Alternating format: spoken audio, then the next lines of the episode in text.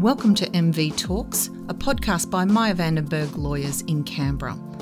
MV Talks is an in depth look at the legal issues facing individuals, business, and government. Welcome to MV Talks. I'm your host, Christine Murray. For a tenant, entering into a lease can be a daunting prospect. It is certainly a significant business decision, and when you get it right, it can set your business up for long term commercial success. A lease is probably the largest contract most businesses will ever enter into, both in terms of it being for a long term, usually several years, and imposing a significant ongoing financial burden. Today I've invited Jennifer Jaeschke and Marcia Bowden to discuss with me leasing from a tenant's perspective.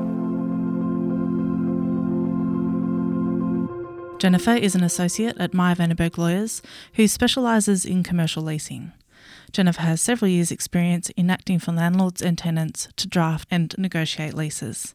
Hi, Jennifer. Hi, Christine. Marcia is the Director of Bowden Advisory Services, which is a property consultancy advising a range of local and interstate clients, primarily in lease advocacy roles. Hi, Marcia. Hi, Christine. Today, Marcia and Jennifer will explain how you can avoid hidden costs and protect your interests as a tenant. If we start off by considering the legislation which protects tenants, uh, particularly in New South Wales and the ACT, Jennifer, could you talk to us a little about that, please? In the ACT, the Act is called the Leases Commercial and Retail Act, and in New South Wales, it's called the Retail Leases Act. And is there similar legislation in other jurisdictions, Jennifer? Yes, all of the jurisdictions in Australia have either an act or a code which covers similar topics. Tenants of commercial premises can be protected by legislation in each jurisdiction, but ultimately there's no such thing as a standard form lease. Tenants may be faced with lengthy documents and they may contain onerous terms. What are the kinds of documents that tenants may be faced with when entering into a commercial lease? So, the types of documents that tenants might be provided with are a lease proposal or heads of agreement, a lease, which is a sublease in the ACT, a disclosure statement, there might be separate personal guarantee documents. If the premises hasn't been built yet or if there's significant works, there may be an agreement for lease. There also may be fit out guidelines which the owner requires them to comply with and building rules. They might get a deed of incentive and there might also be a deed of works. So that's a substantial amount of documentation for a business person to get across, isn't it, in relation to a lease? And presumably that documentation could be hundreds of pages. In that documentation, um, as I said, landlords aren't required to put standard provisions and they have a lot of flexibility about how they approach the relationship between landlord and tenant. What might be some of the hidden costs that might arise under that leasing documentation? Out of the uh, agreement that you strike with the landlord will usually be um, contain an incentive of some form, but some of the hidden costs will be things like a make good and or a redecoration clause at the end of the lease which could run to a significant sum of money upwards of you know $200 per square metre there are the clauses on who repairs and maintains what within the premises.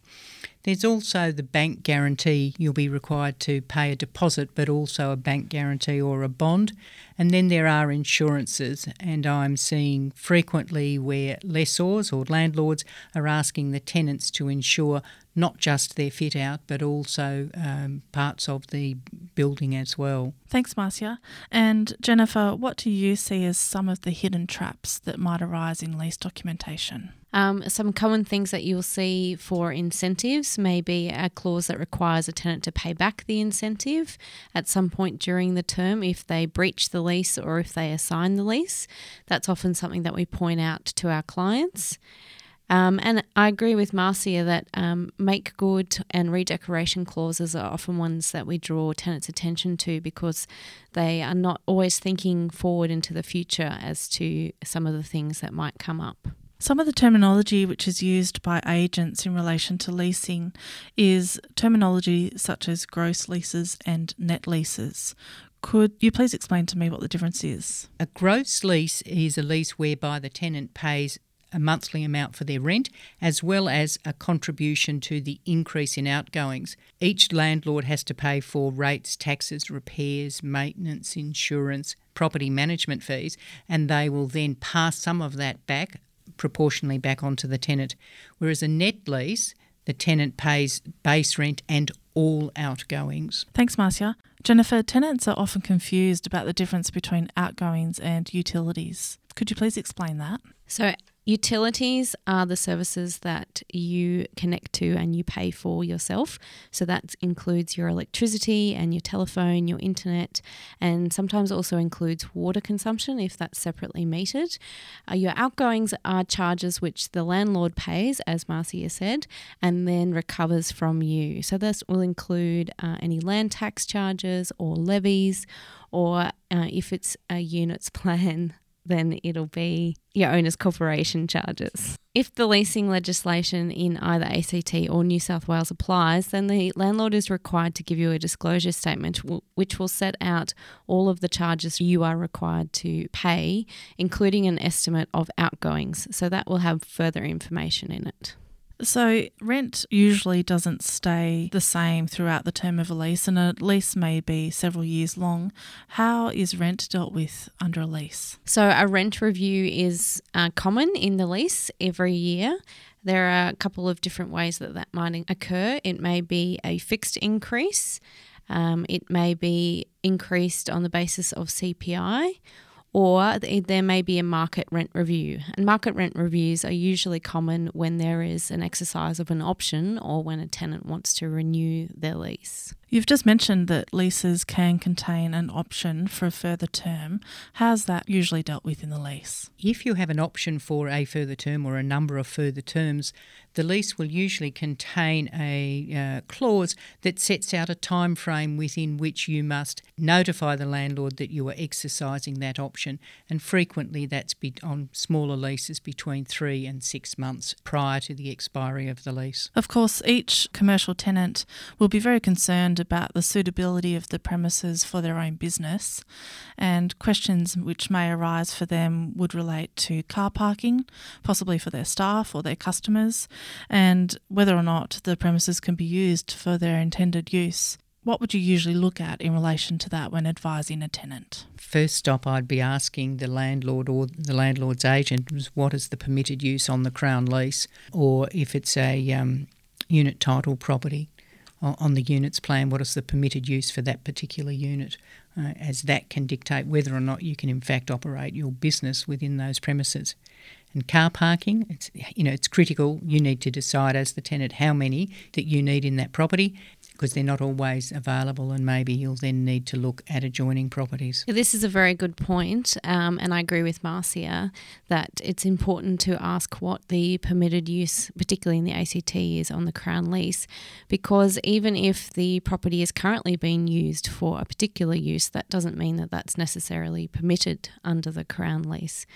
Uh, so that's something that we will look at for, for tenants, and um, Marcia will look at before that we even get there, which is good because you can avoid a lot of wasted time if you work out early on whether or not you can use the premises for the permitted use that you'd like. Most leased premises don't come with everything contained within the premises that each tenant needs. Of course, each business has different fit out requirements usually.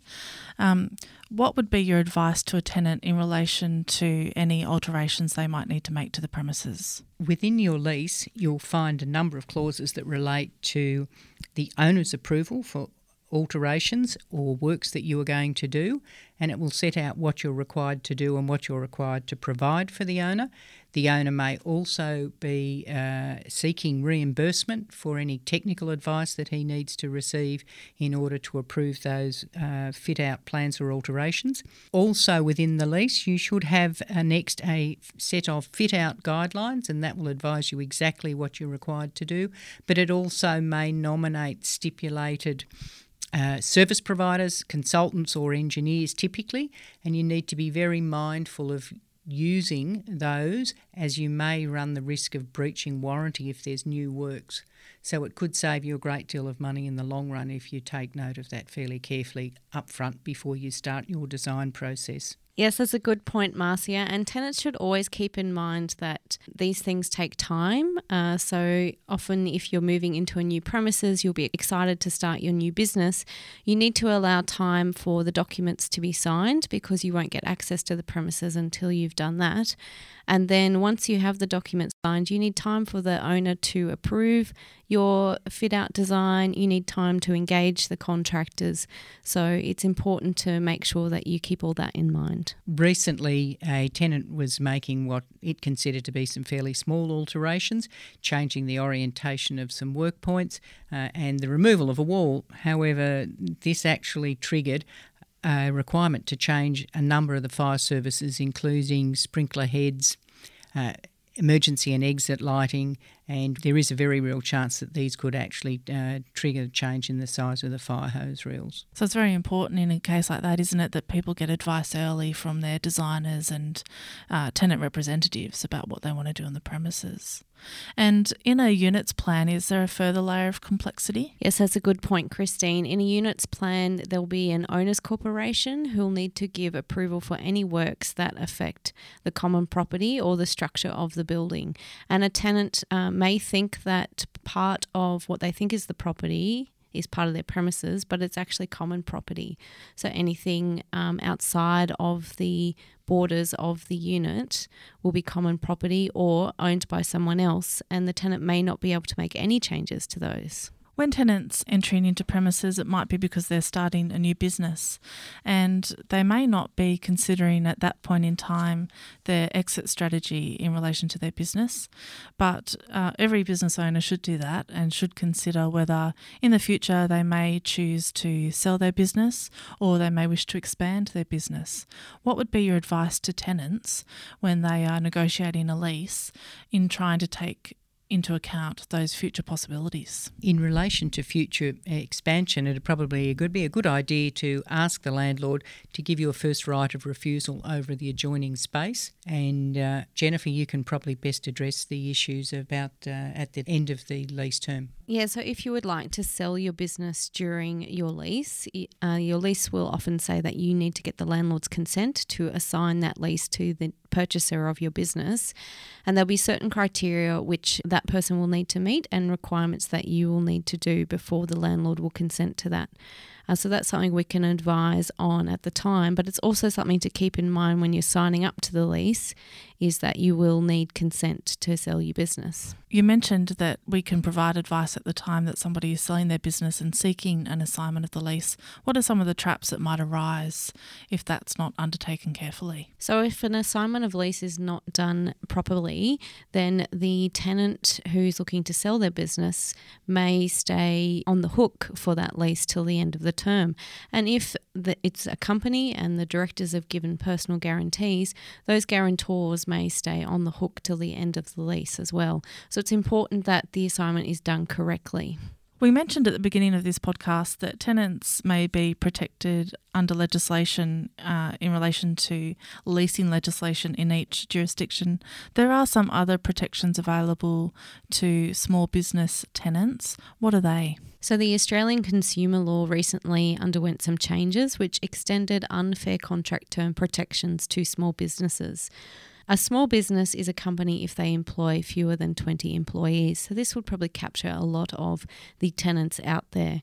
So that's also something to keep in mind when you're negotiating your lease. Jennifer, as leasing lawyers, we understand, don't we, that sometimes landlords and tenants do end up in dispute, and tenants may need to seek the advice of their lawyers again in relation to their obligations and how best to deal with their dispute.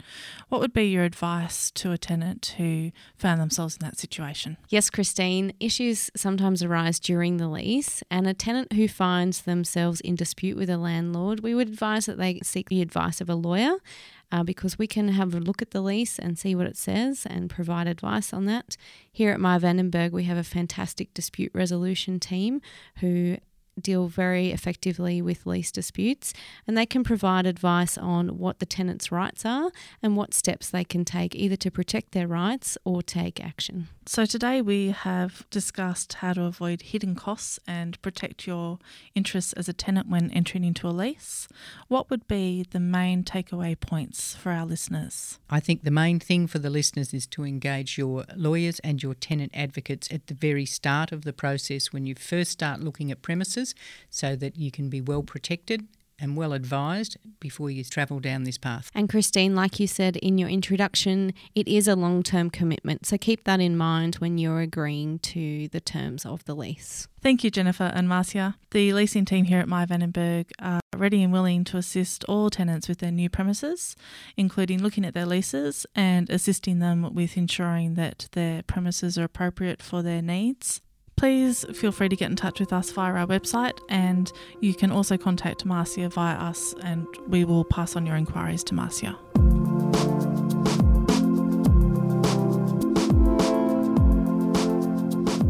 I'm Christine Murray and thanks for listening to MV Talks.